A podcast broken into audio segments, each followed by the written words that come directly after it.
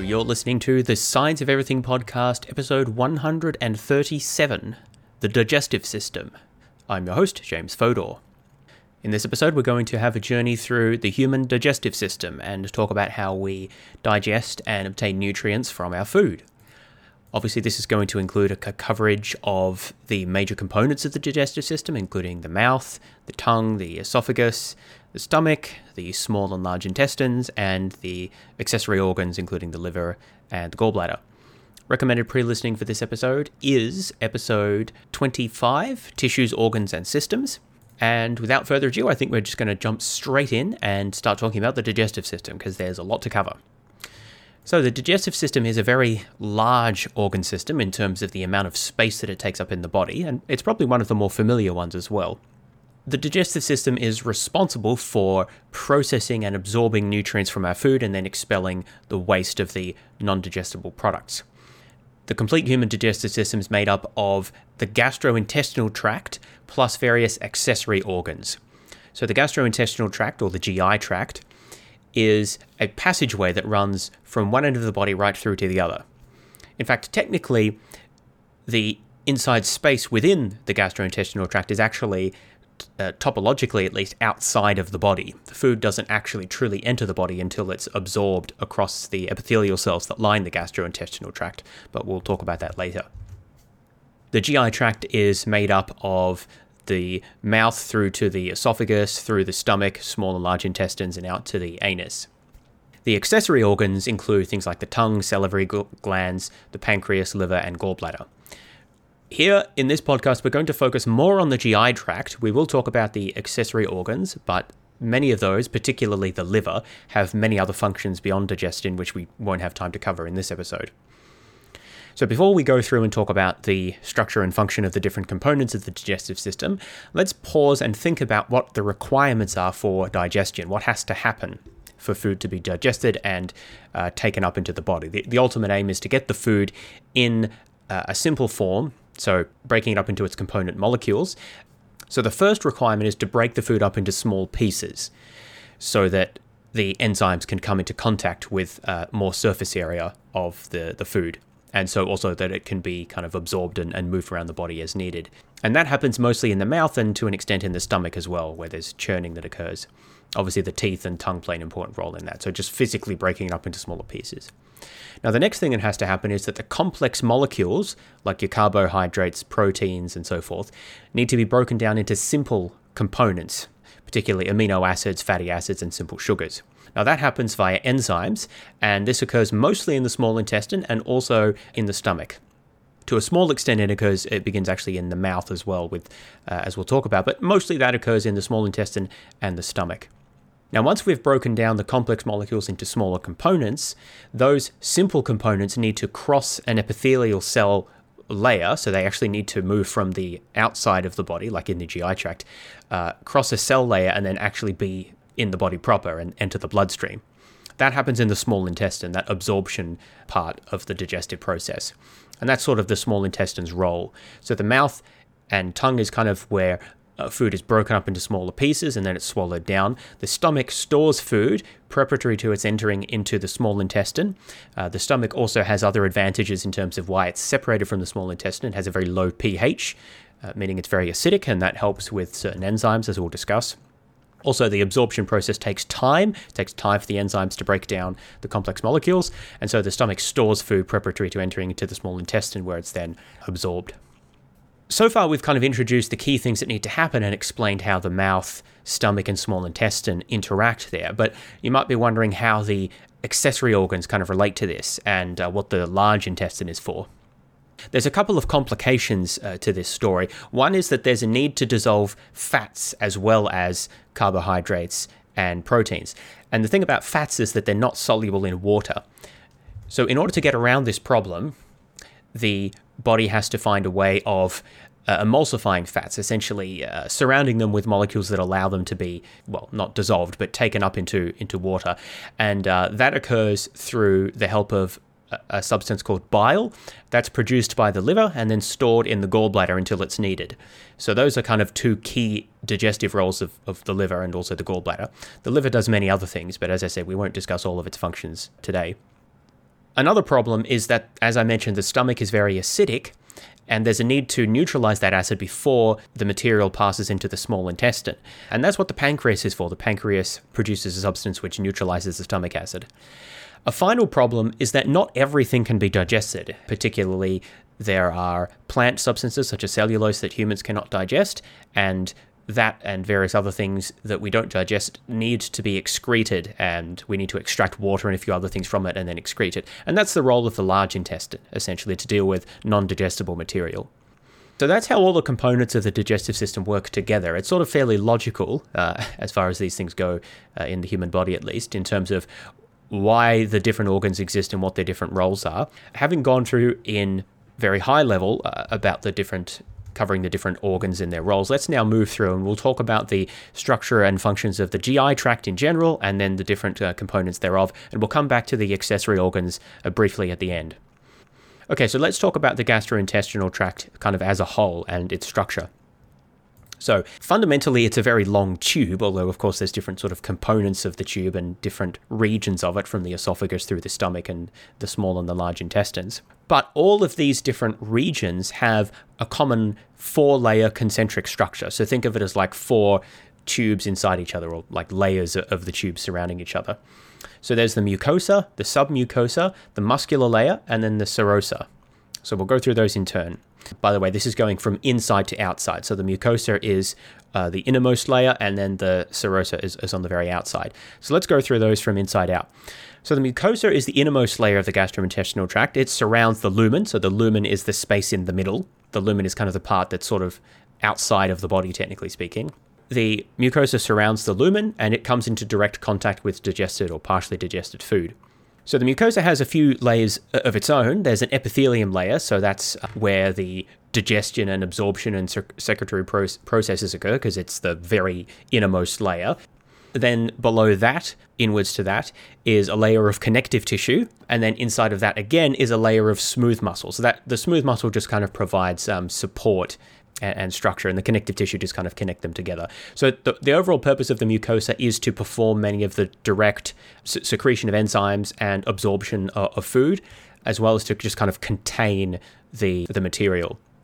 Now, the submucosa below that contains the nerves that innervate the gastrointestinal tract as well as blood vessels. So that's important, obviously, because we need to get the nutrients from the lumen, where they originally are, into the bloodstream. And so the blood vessels are contained in the submucosa. That's kind of like the, the second layer.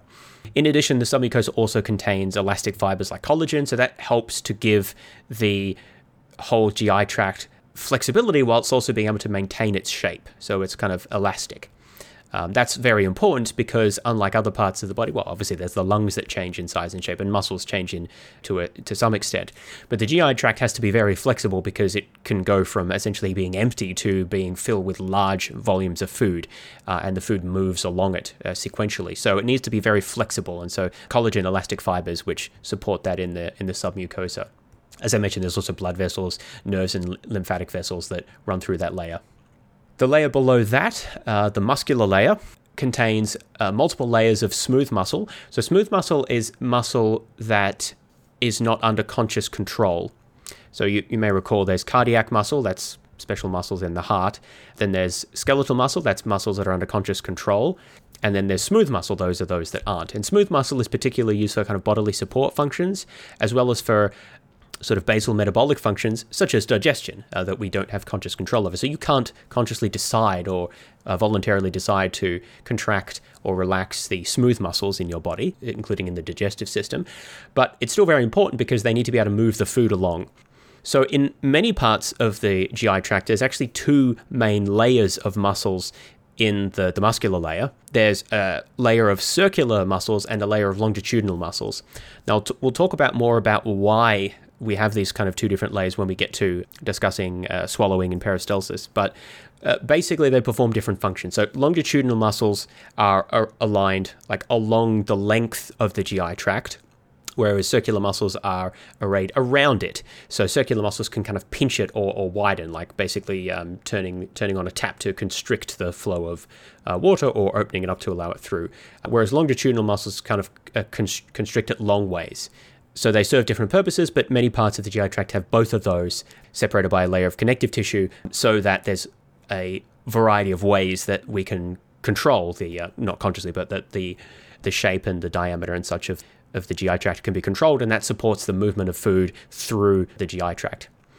Now, the final layer, the outermost layer, is the serosa, and that's just a layer of loose connective tissue that helps to connect the whole GI tract to surrounding tissue, and, and, it also provides sort of cushioning. It's coated with mucus as well, so it helps to prevent friction as the intestines move around, as they change in shape, as as food is consumed and then digested. So that there's a fair bit of kind of motion of that rel- relative to the rest of the body, and so there's a need for a coating of mucus around the outside to to prevent uh, rubbing against other tissues in the body. So, just to recap there, we've got the innermost layer of mucosa, and the, the kind of important part of that is the epithelial layer, which is where the actual key actions of releasing enzymes and absorption and so forth occur. Uh, below that is submucosa, where the blood vessels and nerves are, and that's where the nutrients ultimately going in the blood vessels and the submucosa.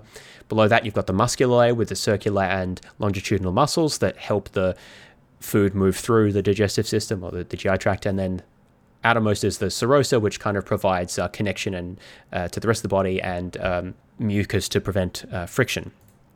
So that's a quick overview of the basic structure of the GI tract.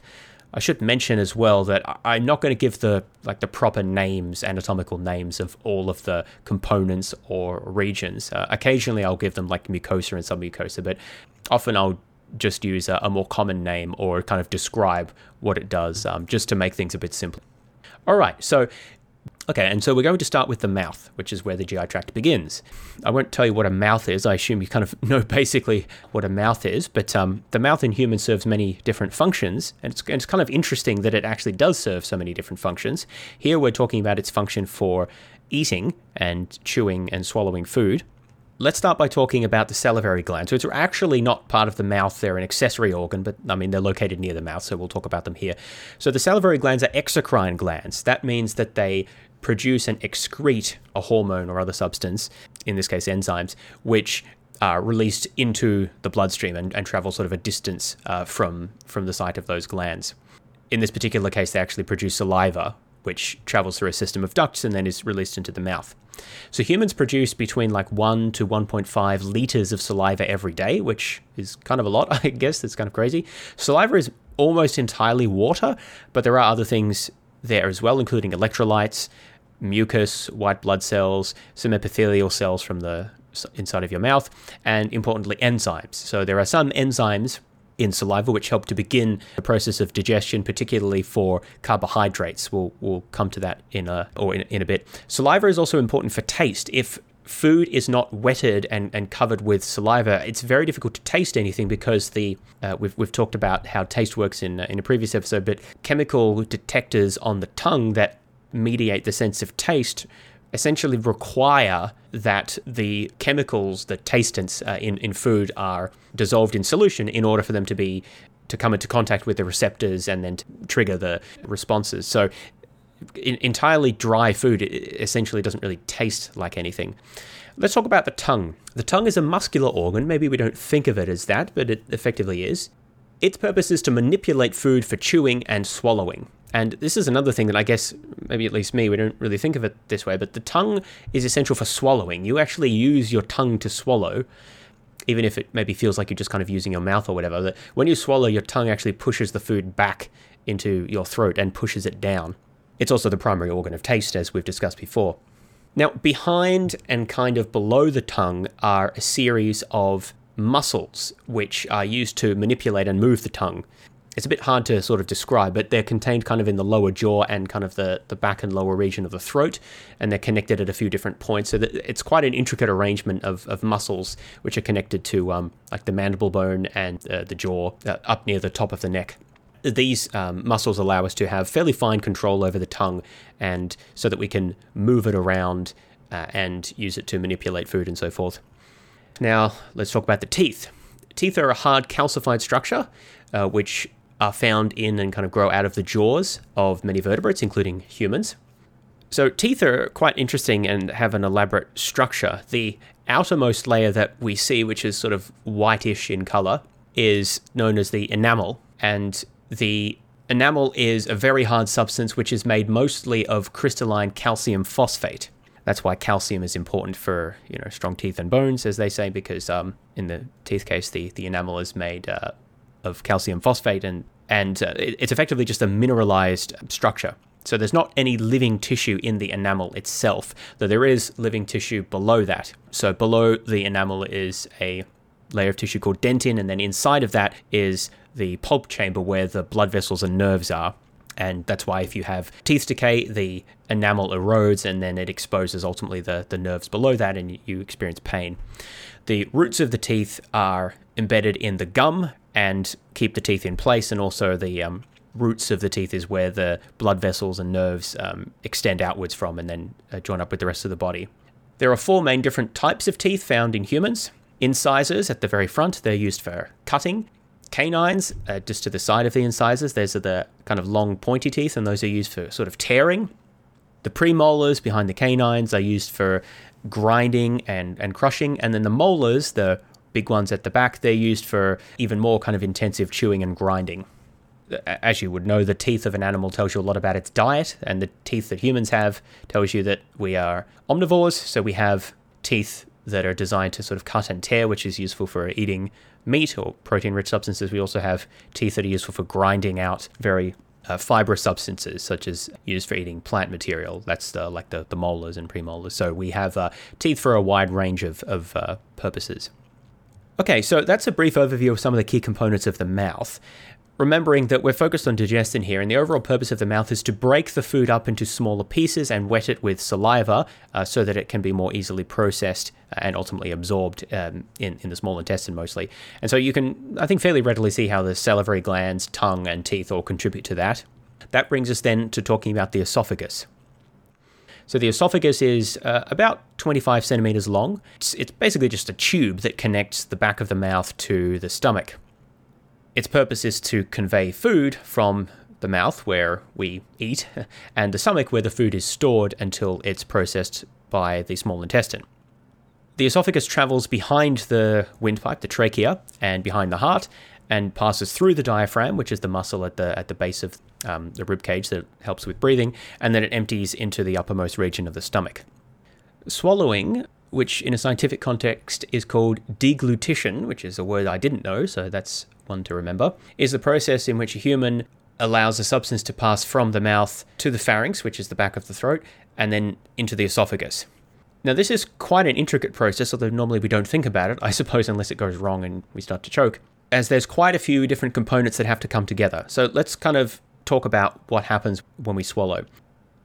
First of all, the mass of chewed and wetted food, which is called a bolus, is pushed to the back of the mouth uh, using the tongue, not not the tip of the tongue, but kind of the rear and more more sort of basal part of the tongue. So it's sort of pushed to the back. At the back of our mouth, there is a little flap of tissue hanging down called the uvula. You can see that if you open your mouth and look into the mirror. The, the uvula is there so that the bolus of food isn't pushed upward by accident and, and thereby entering the nasal passage. That can happen if you're sort of not careful, particularly with um, when one is drinking, uh, but it's not a very pleasant experience. And um, that's because the nasal passage is directly connected to the back of the mouth, which in turn is also connected not only to the esophagus, but also to the trachea, which is the, the windpipe. And this is to what I was saying before that the mouth serves many functions in humans. It serves the function of eating and tasting, but it also serves a function of breathing because we can breathe through the mouth and it's directly connected to the nasal passage and, and, and the trachea. It also serves a third purpose of communication and, and talking. And it's sort of interesting to imagine what it would be like if those were those three were all separated, if we could breathe, talk, and eat all at the same time without the risk of choking. But that's not the way evolution designed us, and because these things are all connected, we need to kind of separate things so that the bolus of food doesn't go into our nose or nasal cavity, and also so that it doesn't go into the trachea. So the uvula, that kind of flap of tissue hanging down, is pushed backwards and blocks the entrance to the nasal cavity so the food doesn't go upwards. When we're swallowing, there's also a need to block off the entrance to, to the trachea so that the food doesn't go down the windpipe. This is done by another piece of tissue called the epiglottis. The epiglottis is usually not visible, but it is located just below and to the back of the mouth. It consists of elastic cartilage covered with a, a, membrane, and it bends kind of backwards and down to close off the, the entrance to the trachea so that the bolus of food passes down into the esophagus instead of down into the windpipe. So when we, we swallow, our tongue pushes the bolus of food back and downwards, and around the same time, the uvula pushes back and blocks the nasal passage, and the epiglottis kind of bends backwards and down to block the entrance to the trachea. The bolus of food then passes behind the epiglottis and then is pushed down into the esophagus. The esophagus then continues to move the food down until it reaches the stomach through a process called peristalsis. So, this is a series of rhythmic contractions and relaxation of muscles. So, what happens is that the smooth muscles in the muscular layer of the GI tract that I talked about, that's the, the third layer from the inside. So, the smooth layer contracts and relaxes in sequence in, a, in an organized way. It propels the food forwards. The uh, layer of circular muscle, kind of just behind the food bolus, will contract and that in front of it will relax. And then the longitudinal muscles behind the food bolus will contract to push it forwards. So essentially, the, the circular layers in front of it kind of open up to allow it through. They constrict behind it to kind of form a, um, a seal to prevent it from going backwards. And then the longitudinal muscles contract, which shortens the GI tract behind it and pushes the bolus of food forward. And, and as that happens rhythmically, the bolus of food is moved forwards. And this is the general process by which food or partly digested food is moved through the entire GI tract. But it's probably kind of easiest to visualize in the esophagus since it's essentially just a, a tube to connect the mouth to the stomach. The entrance to the stomach, which is at the junction between the bottom of the esophagus and the uppermost part of the stomach, that junction is controlled by what's called the lower esophageal sphincter. And generally, that remains closed at all times because you want to control what enters your stomach. It opens up during swallowing and also during vomiting. So that's when the food goes the other way, shall we say. Uh, and that's to prevent the contents of the stomach from entering the esophagus and then um, uh, being ejected back into the mouth, which generally you don't want to happen unless you're trying to expel some nasty material. And the, the sphincter here is essentially just a circular band of smooth muscle as well as the surrounding tissue, which just kind of pinches off at the at the point of the entrance to the the stomach. So it, it's controlled in a similar way to the surrounding tissue, but it's a particular point of, of control of entry essentially. We'll meet some other sphincters as we as we move through. All right, so that's the mouth and the esophagus covered. Now let's move into the stomach. So, the stomach is a muscular hollow organ which is found in the GI tract. It's located between the esophagus and the small intestine. We know this. The purpose of the stomach, as we also know, is to store food until it can be uh, processed by the small intestine. But it's not just a storage, a storage sac. The stomach also continues the process of chemical and mechanical digestion which began in the mouth. The stomach can vary greatly in size. That's obviously a feature rather than a bug because it, one of its main purposes is to store food. So when there's nothing to store, it doesn't need to be very large. When it's empty, the stomach is about the volume of a clenched fist, so that's actually quite small. But it can expand in volume to between 1 and 2 litres in size. The structure of the stomach follows that of the rest of the GI tract, so you've got your four layers that we've talked about. The innermost layer of the mucosa, however, has a specialized structure which consists of columnar epithelial cells. So epithelial cells are the the innermost ones that form kind of a layer, and these uh, columnar epithelial cells have these hollow regions which are called gastric pits. And they kind of are like that. It's like a little mine shaft that, that goes downwards and sometimes branches a little bit. So it's um, an invagination of the of the epithelial layer, uh, which forms these little pits on the surface of the inside of the stomach the, one of the major purposes of these gastric pits is to contain what are called gastric glands. And these glands are mostly exocrine glands that secrete product into the gastric pit above, which then enters the lumen of the stomach. So essentially, there's a bunch of these epithelial cells which produce special, uh, mostly enzymes or other substances. We'll talk about what some of them are in a moment. That produce various chemicals which are needed for the purposes of the digestive purposes of the stomach. So they are manufactured in these pits uh, and secreted into the shaft region, if you like, of the of the pits. and thence they enter into the main part of the stomach, kind of out the top of the pits, um, and then enter the lumen of the stomach. There are a very wide number and there are a very wide range of different types of epithelial cells that produce different types of products. Some of the names include foveolar cells, chief cells, parietal cells, G cells, and many more.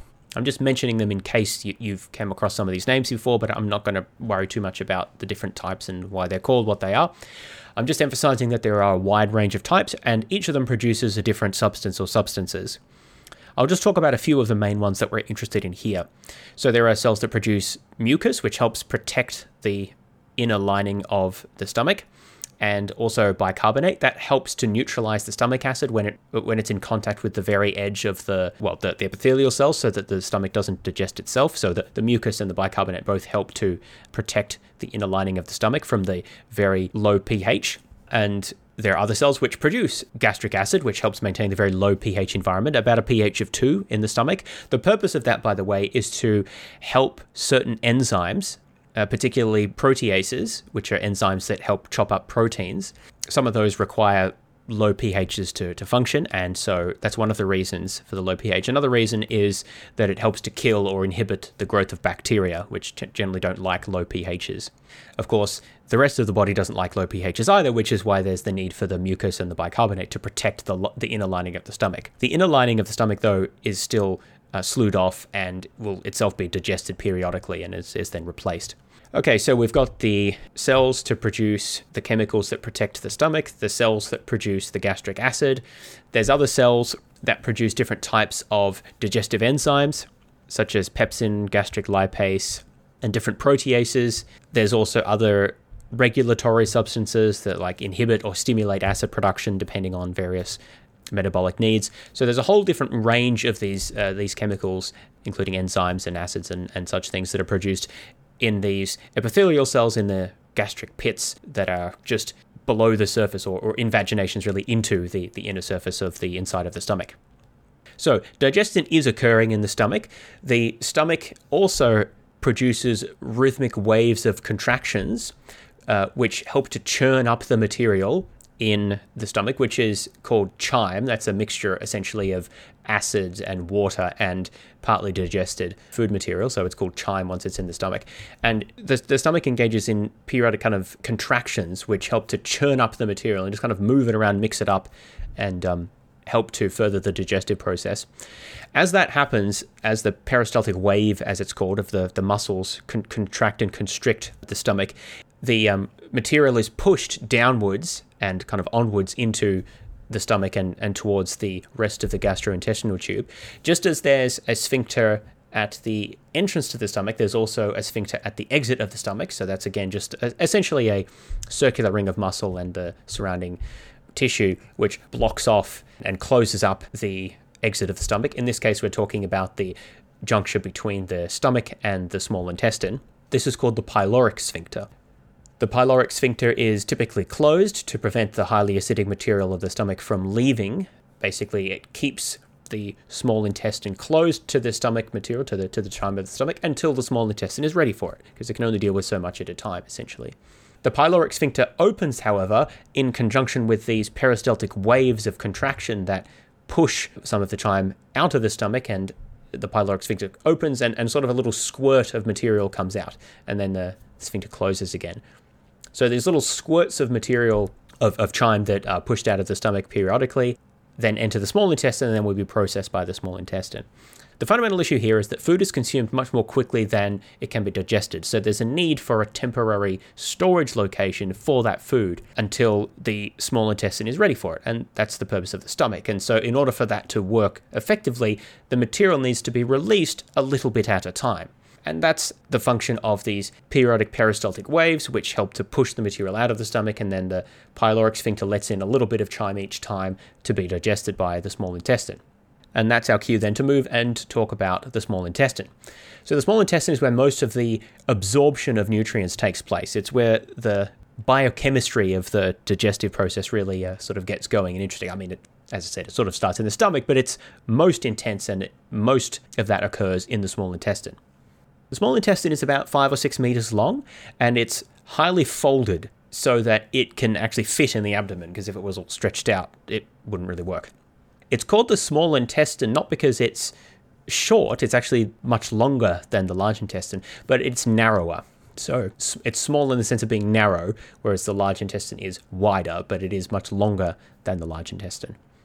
So, as I said, most chemical digestion happens in the small intestine, and as I've also mentioned, that requires enzymes to break up the large complex molecules into smaller, simpler components, particularly amino acids for proteins, simple sugars for carbohydrates, and fatty acid molecules for lipids. Since that requires enzymes, the enzymes have to come from somewhere. They have to be produced and excreted into, uh, into the lumen.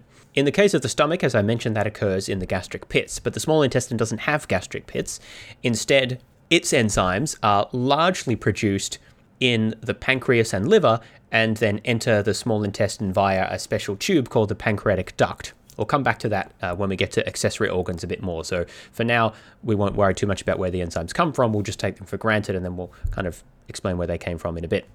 There are three distinct regions of the small intestine, and they all have kind of weird or silly names, all derived from the Latin the duodenum, the jejunum, and the ileum. So the duodenum is a fairly short structure. It's only about 20 centimeters in length, and it's the first part of the small intestine moving from moving from the stomach. It's shaped like a C, so it's sort of bent. It receives gastric chyme directly from the stomach, and it also receives digestive juices and enzymes from the pancreas, and it also receives bile from the liver. Remember, bile is this special substance that helps to emulsify fats. You can think of the duodenum as this kind of mixing ground where the chyme comes from the stomach, the digestive juices from the pancreas, and the bile from the liver. Also entering here are alkaline substances which help to neutralize the acid from the stomach so that the pH of the small intestine is sort of a more reasonable level and not the very low level of the stomach. So the duodenum brings all these components together, brings the pH up to a, a more standard level, and then the material passes through to the jejunum. Now, this is the midsection of the small intestine, which is uh, about half of its length, about two and a half meters. The jejunum and the ileum aren't very distinct for our purposes here, so I'm just going to talk about them together.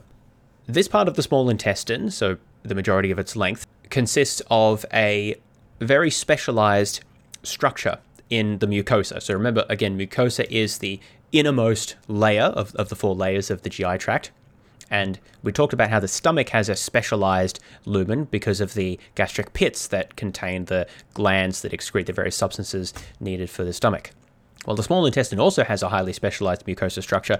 In some sense, it's almost the opposite of, of the stomach's, in that while the stomach has these pits that contain these cells that excrete substances into the stomach, the small intestine almost has these tentacle like structures uh, that project into, into the lumen.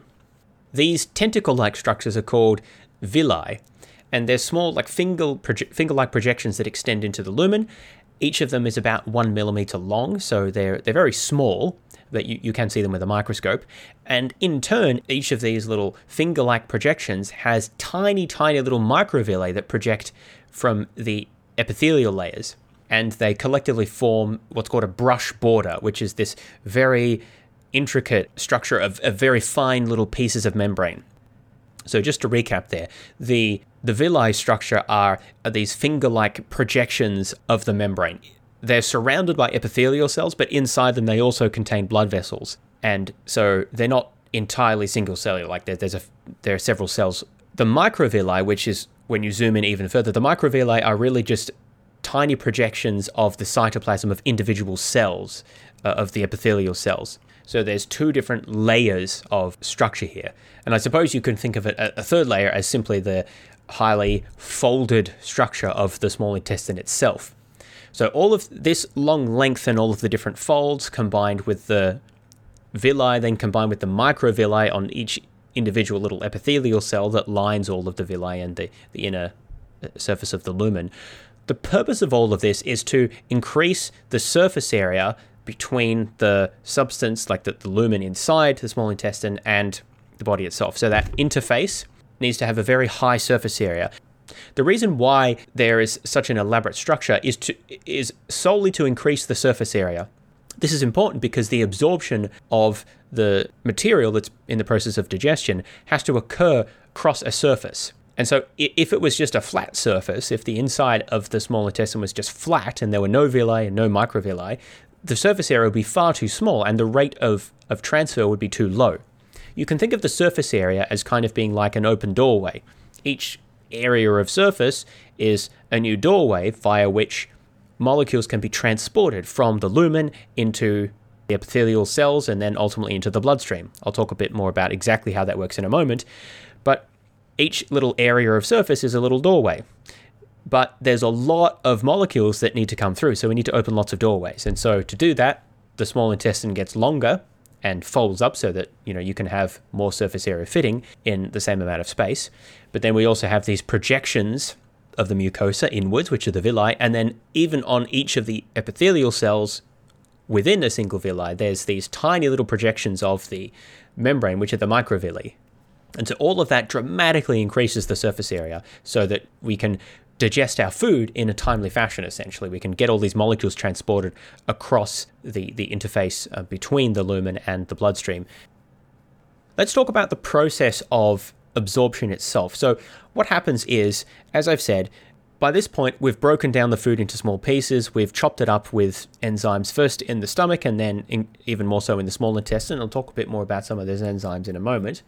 But by this point, what we've got in the lumen, the small intestine, is a series of, of fairly small, simple molecules. So things like simple sugars like glucose, single amino acids, and simple lipids like fatty acids. You know, there's a few other things as well, but that'll do for the for the basic understanding.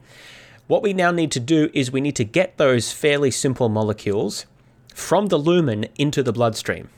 To do that, remember the lumen is still technically, like topologically speaking, outside of the body meaning it has not crossed a cell membrane yet. It hasn't even crossed any layer of cells yet. All it's done is pass through a series of tubes and been broken up, but it hasn't crossed over any, any cell barrier yet, and it needs to do that in order to enter the body proper and be, be utilized. So, what has to happen is that these molecules need to pass over one layer of cell membrane to enter the epithelial cells of the villi, of, of the mucosa layer of the small intestine, right? They have to cross one membrane layer to enter the villi, the epithelial cells, and then they have to they have to sort of pass through the cell and then cross over another layer of membrane on, on the other side. And when it does that, it then can enter the bloodstream. So it's got to cross, it's got to go through two gates essentially. It's got to enter the cell and then exit the cell, and then it can enter the bloodstream. So, how do the molecules do that? Well, by this point, again, they're fairly small. They're just single amino acids or simple sugars and such. So, they're not too hard to transport because they're not very big but they still need some assistance. So, simple sugars, such as glucose, galactose, and such, can cross the membrane by active transport. So, what this means is that there are special receptors located on both sides of the cell, that, uh, of the epithelial cells, the outermost cells. When the molecule, such as glucose, binds to the receptor of the, the gate or the channel, it changes its shape, allowing it to open and transporting the glucose or whatever other molecule is uh, across the membrane.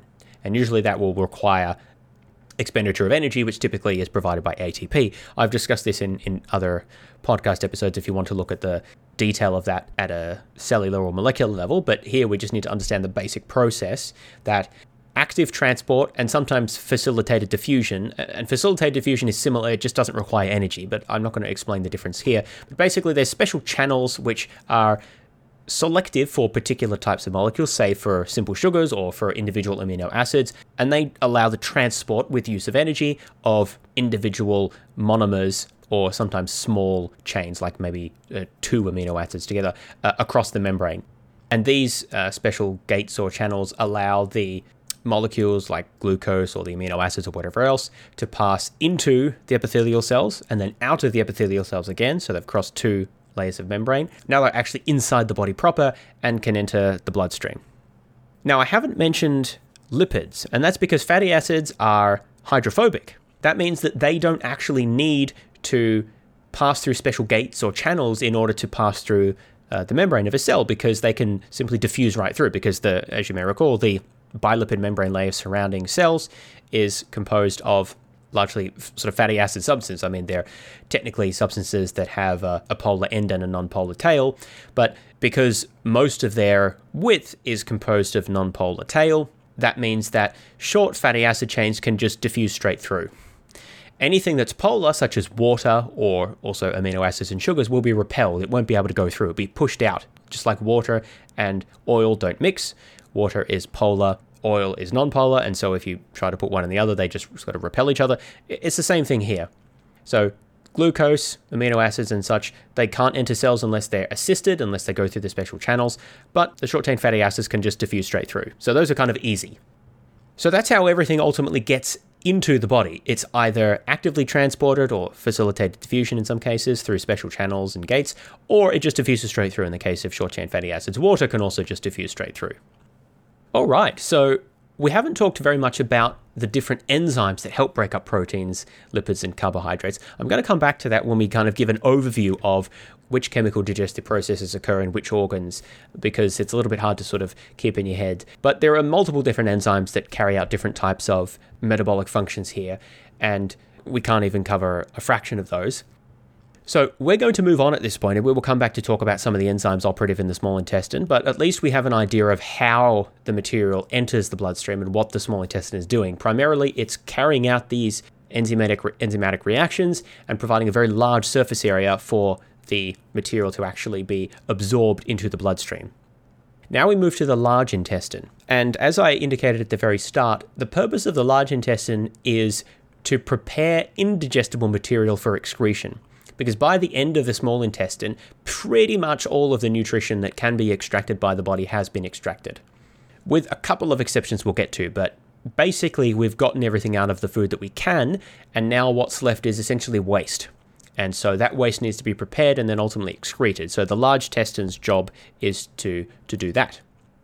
Now, there are several different parts of the large intestine, and technically, the colon is only one of those parts, although sometimes the colon is also used interchangeably to refer to all of the large intestine because, in terms of length, the colon is, is almost the entirety of the large intestine. So I'll generally talk about the colon separately from the large intestine. If I mean the whole thing, I'll say large intestine, but most of it's the colon, so there's not there's not too much lost here for a bit of imprecision. The other components of the large intestine are the cecum, the colon as mentioned, the rectum, and the anal canal. The cecum is the very first part of the large intestine. It's a, a large pouch, which is, is also the widest part of the large intestine, and it provides an interface between the large intestine and the small intestine. So it receives chyme from the ileum, the final part of the small intestine, and connects to the colon, so that the rest of the large intestine. Now, the different parts of the colon have uh, names depending on and describing their sort of relative orientation. Unlike the small intestine, which kind of just sort of squiggles around um, and has a very complex structure. The, the large intestine is has a much more defined structure. It sort of goes around the outside of the small intestine, where the small intestine is located kind of in the middle of it. Indeed, the, the large intestine almost forms a complete square around the outside of, of the small intestine. So if we start from the left hand side, looking towards the body, we have the, the cecum, that's again the first part of the large intestine, which connects it with the small intestine. And then we move up in the ascending colon, across in the transverse colon, down in the descending colon, and then across back to the left again with the sigmoid colon, but not quite the whole way, because we go we go part of the way back left and then downwards. Th- this structure is sort of important because ultimately the indigestible material needs to be excreted from the body, which occurs at the anus, and as you would know, the anus is located roughly in the middle of the body. So we, we need the colon to join up with, with the anus, you know, at the right location. So that requires this sort of complex structure where the, the large intestine kind of goes up and across and down and then part way back and, and joins up with the, the anus where it needs to be. So all of that up and across and down and, and back part way across again, those are the different parts of the colon, but functionally they're pretty similar by the time chyme reaches the, the colon proper, pretty much all of the nutrients and most of the water have already been absorbed. The large intestine absorbs whatever's left of most of the water, which turns the chyme into eventually feces and solidifies it. Much of what's what remains after the process of digestion is completed in the small intestine are indigestible parts of food, so that's dietary fiber. So much of what's excreted as feces consists of this dietary fiber, so this indigestible material, but it's also mixed with mucus from the small and large intestine, sloughed off epithelial cells. As I mentioned, the epithelial cells across the GI tract are periodically replaced, and so sloughed off epithelial cells form part of the compacted and form part of feces, as well as bacteria.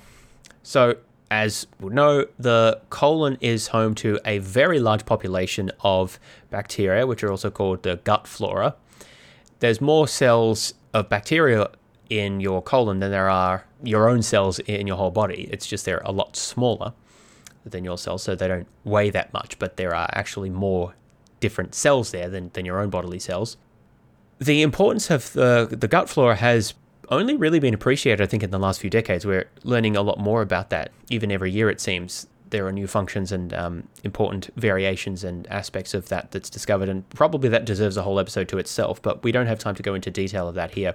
Essentially, what we need to know is that there are a very wide range of different species of bacteria that live in the colon, and that's entirely good and normal. Indeed, the bacteria basically live in a um, symbiotic relationship with us in that they contain enzymes that allow them to metabolize some of the fiber in our indigested food.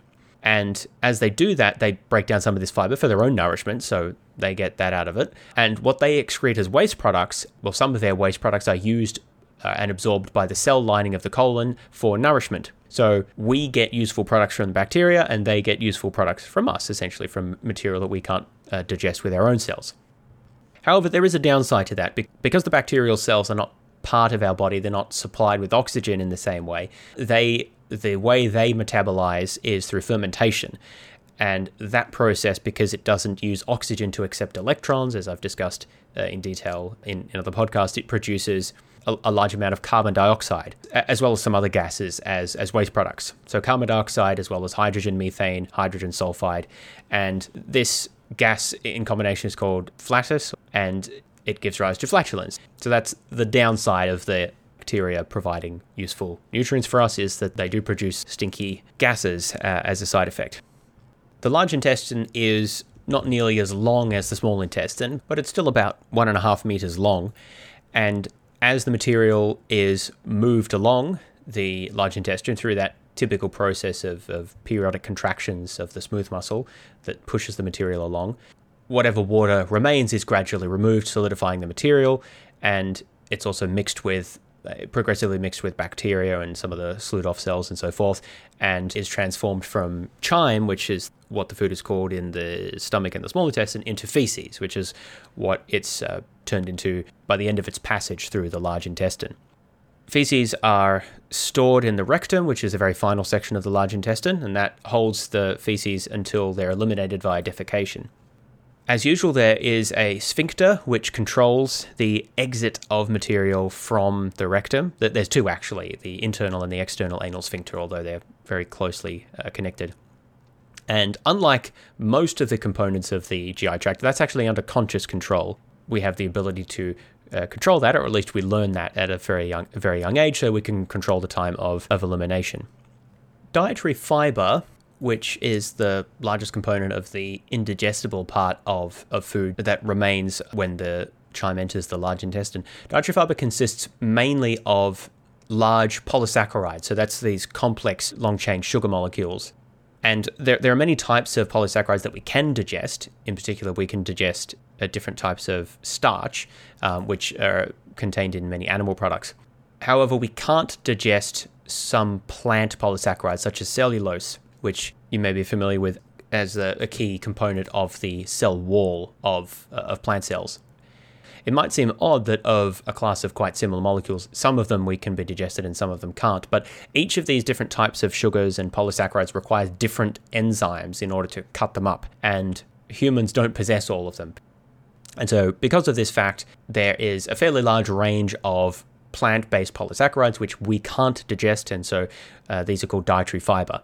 Now, there's two different types of dietary fiber, soluble and insoluble, depending on whether it can be dissolved in water. As I mentioned, although human cells do not possess the enzymes needed, or humans, human cells don't possess the enzymes needed to uh, digest dietary fiber, bacteria that live in our colon do. And so they ferment the dietary fiber, or, or parts of it at least, and produce byproducts, some of which can then be absorbed through the through the wall of the large intestine and be useful to us.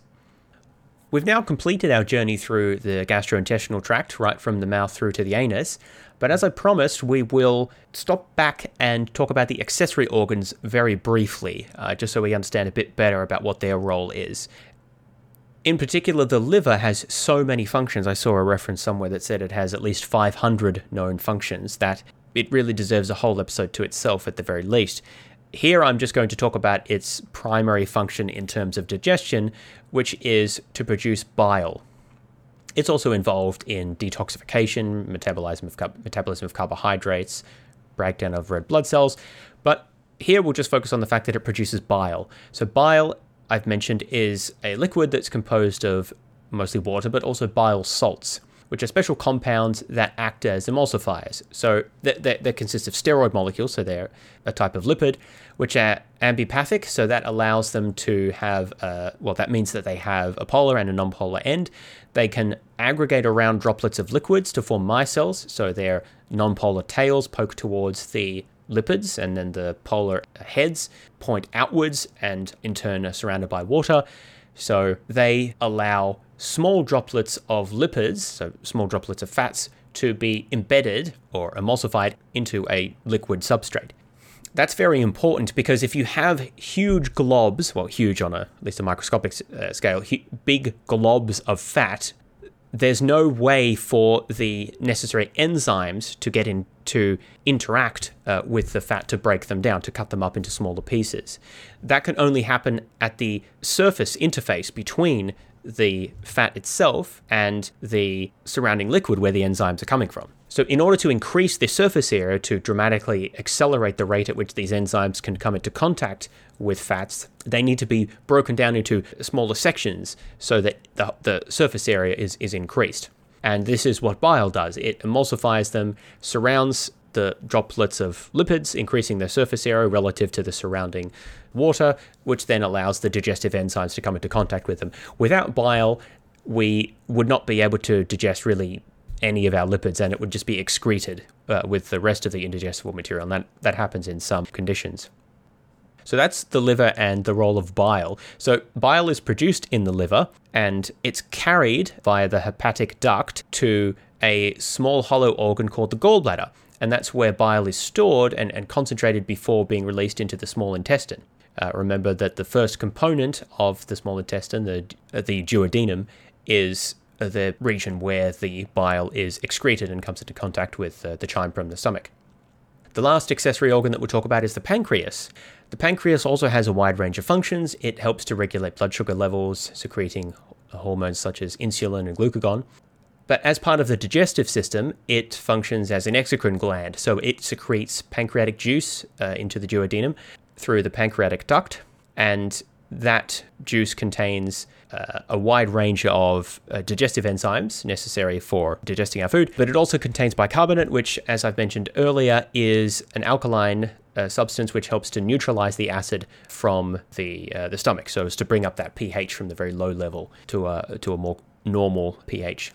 So these accessory organs are very important because without the bile and without the digestive enzymes and also without the bicarbonate from, from the pancreas, we wouldn't be able to effectively digest really anything from, from the stomach. So we need these these accessory organs there to provide these, these compounds uh, at the right place and in the right amounts. Uh, for the digestive system, but they're called accessory because they're not part of the main GI tract and they don't engage in digest- digestion directly. Uh, they support and facilitate digestion.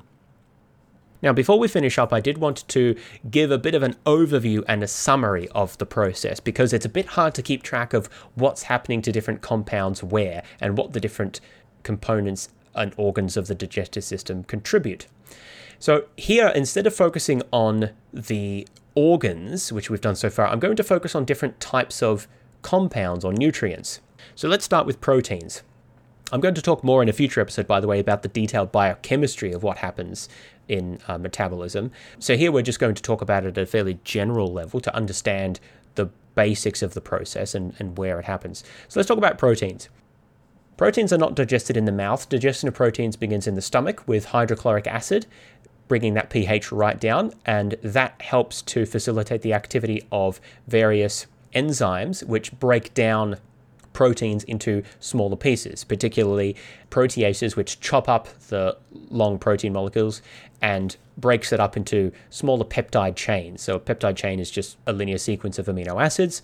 By the way, the, I should also mention that the low pH of the stomach helps to denature proteins. So, basically, that means it unfolds them so that instead of being this complicated three dimensional structure, they kind of get unwound, and that helps to bring the enzymes into, into contact with the proteins.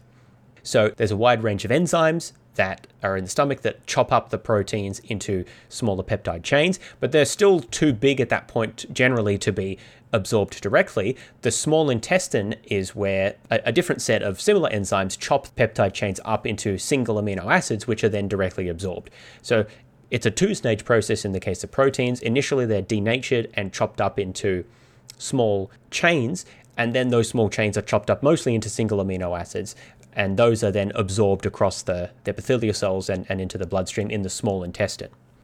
Now let's talk about carbohydrates. The process is even more complex in the case of carbohydrates because it begins not in the stomach, but in the mouth. Salivary amylase is an enzyme that begins the digestion of starch during chewing, so that actually happens pretty much straight away.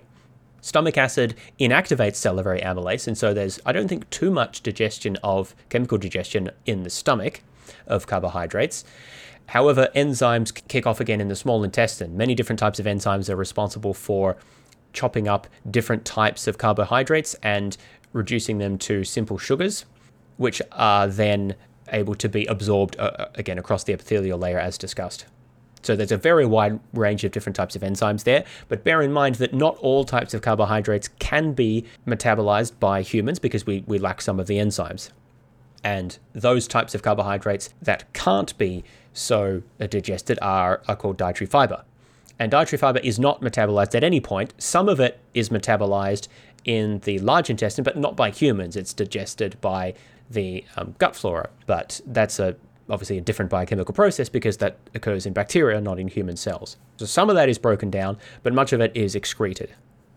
Let's now talk about lipids. Lipids are a different beast again because they require they require emulsification in order to be effectively metabolized. So there's no chemical digestion in the in the mouth and limited digestion in the stomach. There is an enzyme called gastric lipase which splits lipids into smaller components. So you, you split split them into fatty acids and monoglycerides. The glycerol is a molecule that kind of keeps the different fatty acid chains kind of together. There's a there's molecules that has a glycerol and then three fatty acid chains. So those are split up in the stomach.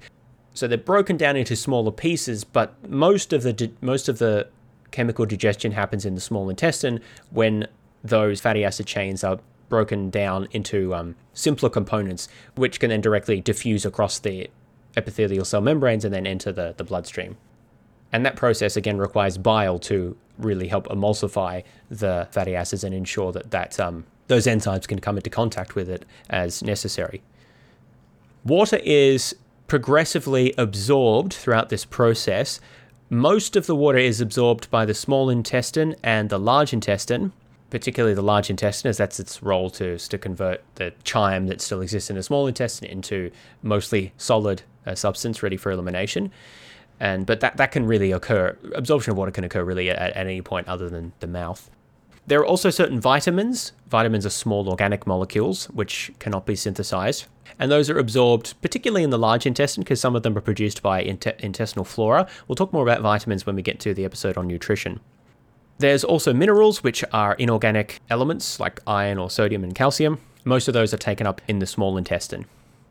So, to summarize, most of the chemical digestion occurs in the small intestine, Digestion of carbohydrates starts with salivary amylase in the mouth, is largely paused in the stomach, and then uh, continues in the small intestine. For proteins, it's a two stage process. It's denatured and chopped up into smaller segments in the stomach, and then those smaller segments are broken down into individual amino acids in the small intestine and then absorbed. And for lipids, not much happens in the mouth. In the stomach, gastric lipase sort of begins the job of chopping them up, uh, separating, separating the fatty acids from the from the glycerol molecules. And then in the small intestine, the bile from the liver emulsifies the fat droplets and brings other enzymes into contact with them, which allows them to be chopped up even further and then pass across the epithelial cells into the bloodstream. Water is mostly absorbed by the large intestine. Fiber is indigestible material, which is partly broken down by the uh, bac- intestinal flora bacteria in the large intestine, but the rest of it's um, excreted. And there's various vitamins and minerals which are largely absorbed in the small and the large intestines. So that's a summary of different nutrients about when the digestion occurs. This whole process takes maybe about 24 hours, though there's a lot of variation. Food is usually held in the stomach for two to four hours, and in the small intestine for one to five hours or so. The final stages of the compaction in the large intestine might take 10, 12 hours, something like that. There's, there's a fair amount of variation from person to person. Now, before we finish, there's a, a couple of sort of digestion myths, I suppose, that, that I wanted to briefly mention. And one of them relates to this idea of detoxification. I mean, I don't know that there's any precise definition of detoxing, but some people seem to have this idea that there are various toxins or undigested materials or kind of crap that accumulates in your digestive system, and that you can go on special diets or cleanses or whatever to, to remove this material. Unless you have a very specific medical condition, and probably you'll be in the hospital because those are, those are quite severe, this just doesn't happen. So your, your liver and your kidneys in particular do a very good job of detoxifying your body.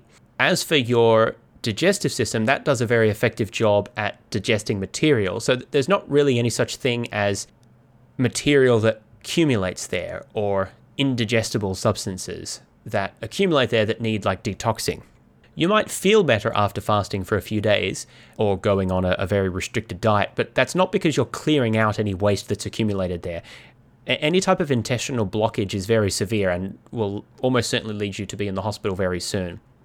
Aside from that, the gastrointestinal tract is very effective at moving all of the material that enters it out of the body within, you know, 24-ish hours. Of course, it can be a bit longer sometimes, but it doesn't take very long. There's nothing that's left over or built up in there. There are some urban myths about things like chewing gum taking years to digest in the stomach or whatever. That's those are all false. There's nothing that accumulates in the stomach again other than in like very uh, severe medical conditions. Everything that enters the GI tract is processed very efficiently in the stomach and small intestine and is then removed and expelled from the body in within a fairly short period of time. Another thing is that the small intestine is very effective at extracting pretty much all of the nutrients that food has in it. Now, there, there, there's maybe a little bit of variation from person to person about this, uh, and there's certainly variation from person to person about gut flora. But for the most part, if you consume food, the nutritional value of that food, like the, the caloric intake in particular, will be extracted by your small intestine, and anything that's indigestible will be um, passed into the large intestine and then ultimately excreted. I've heard people make claims to the extent that it doesn't matter how much they eat because they'll just excrete more or the digestive system is more or less efficient. I'm not aware of really any evidence for that. To any significant degree, there is uh, some amount of variation. Now, there are specific conditions, of course, where people do not have the enzymes to digest certain to, digest certain types of compounds. Probably the most well known of those would be lactose intolerance, where people lack the enzyme uh, lactase to break down lactose, which is a type of sugar, and therefore they cannot process uh, or they cannot metabolize uh, lactose, and it will be broken down by the gut flora in the large intestine, but that results in uh, discomfort and flatulence, and so is not very pleasant. So, you know, there there are cases like that. There are other types of intolerances that people have where they lack the certain enzymes to process certain nutrients, but pretty much all of those are, are sort of fairly obvious in the sense that you will get uh, stomach pains because of the um, basically the your gut flora dealing with those indigested materials and producing um, producing a lot of gas and, and discomfort with that. But that sort of thing aside, you're going to extract pretty much all of the nutrients that uh, exist. Again, unless you have some some sort of particular severe condition. There there are certain rare types of conditions where people are unable to extract much of the material and they need to eat a lot and so forth. But the, for the most part, the small intestine is very effective at extracting nutrients. So um, the summary here is to be pretty cautious about some of these urban myths or um, misconceptions or uh, pseudoscientific claims that are made. The digestive system is very efficient. If you put something in your mouth, it's going to be, and swallow it, uh, it it's going to pass through the GI tract. It's going to have pretty much all of its nutritional value extracted, unless you have a particular intolerance and it's going to be excreted out the what remains is going to be excreted out the other end you know within a fairly short period of time a couple of days generally at most. And that's kind of how it works. It's designed to work that way and it works pretty well for that most of the time. So some of the other aspects of the nutritional side of things we will talk about in a future episode. I've deliberately kind of left that out here. And i'm hoping to do a series of at least two more episodes. One where we talk more about the chemical process of digestion and metabolism and look at some of the biochemistry of that, and another where we talk about nutrition. So that, we'll see if that gets expanded beyond just just two more episodes, but that's the plan at the moment. So, hopefully, you found that interesting. Thanks everyone for tuning in. If you would like to support the podcast, you can do so in a number of ways. You can leave a favorable review on iTunes or Spotify or wherever else you listen, those are most appreciated. You can make a financial contribution by becoming a Patreon supporter or by making a one off donation via PayPal. My email address for PayPal or just getting in touch is fods12 at gmail.com. That's F O D S 12 at gmail.com. Thanks once again for all of my listeners, and a special shout out to those who've been helping me with preparing some videos to combine picture content with audio of previous podcasts, which I'm going to put up on YouTube.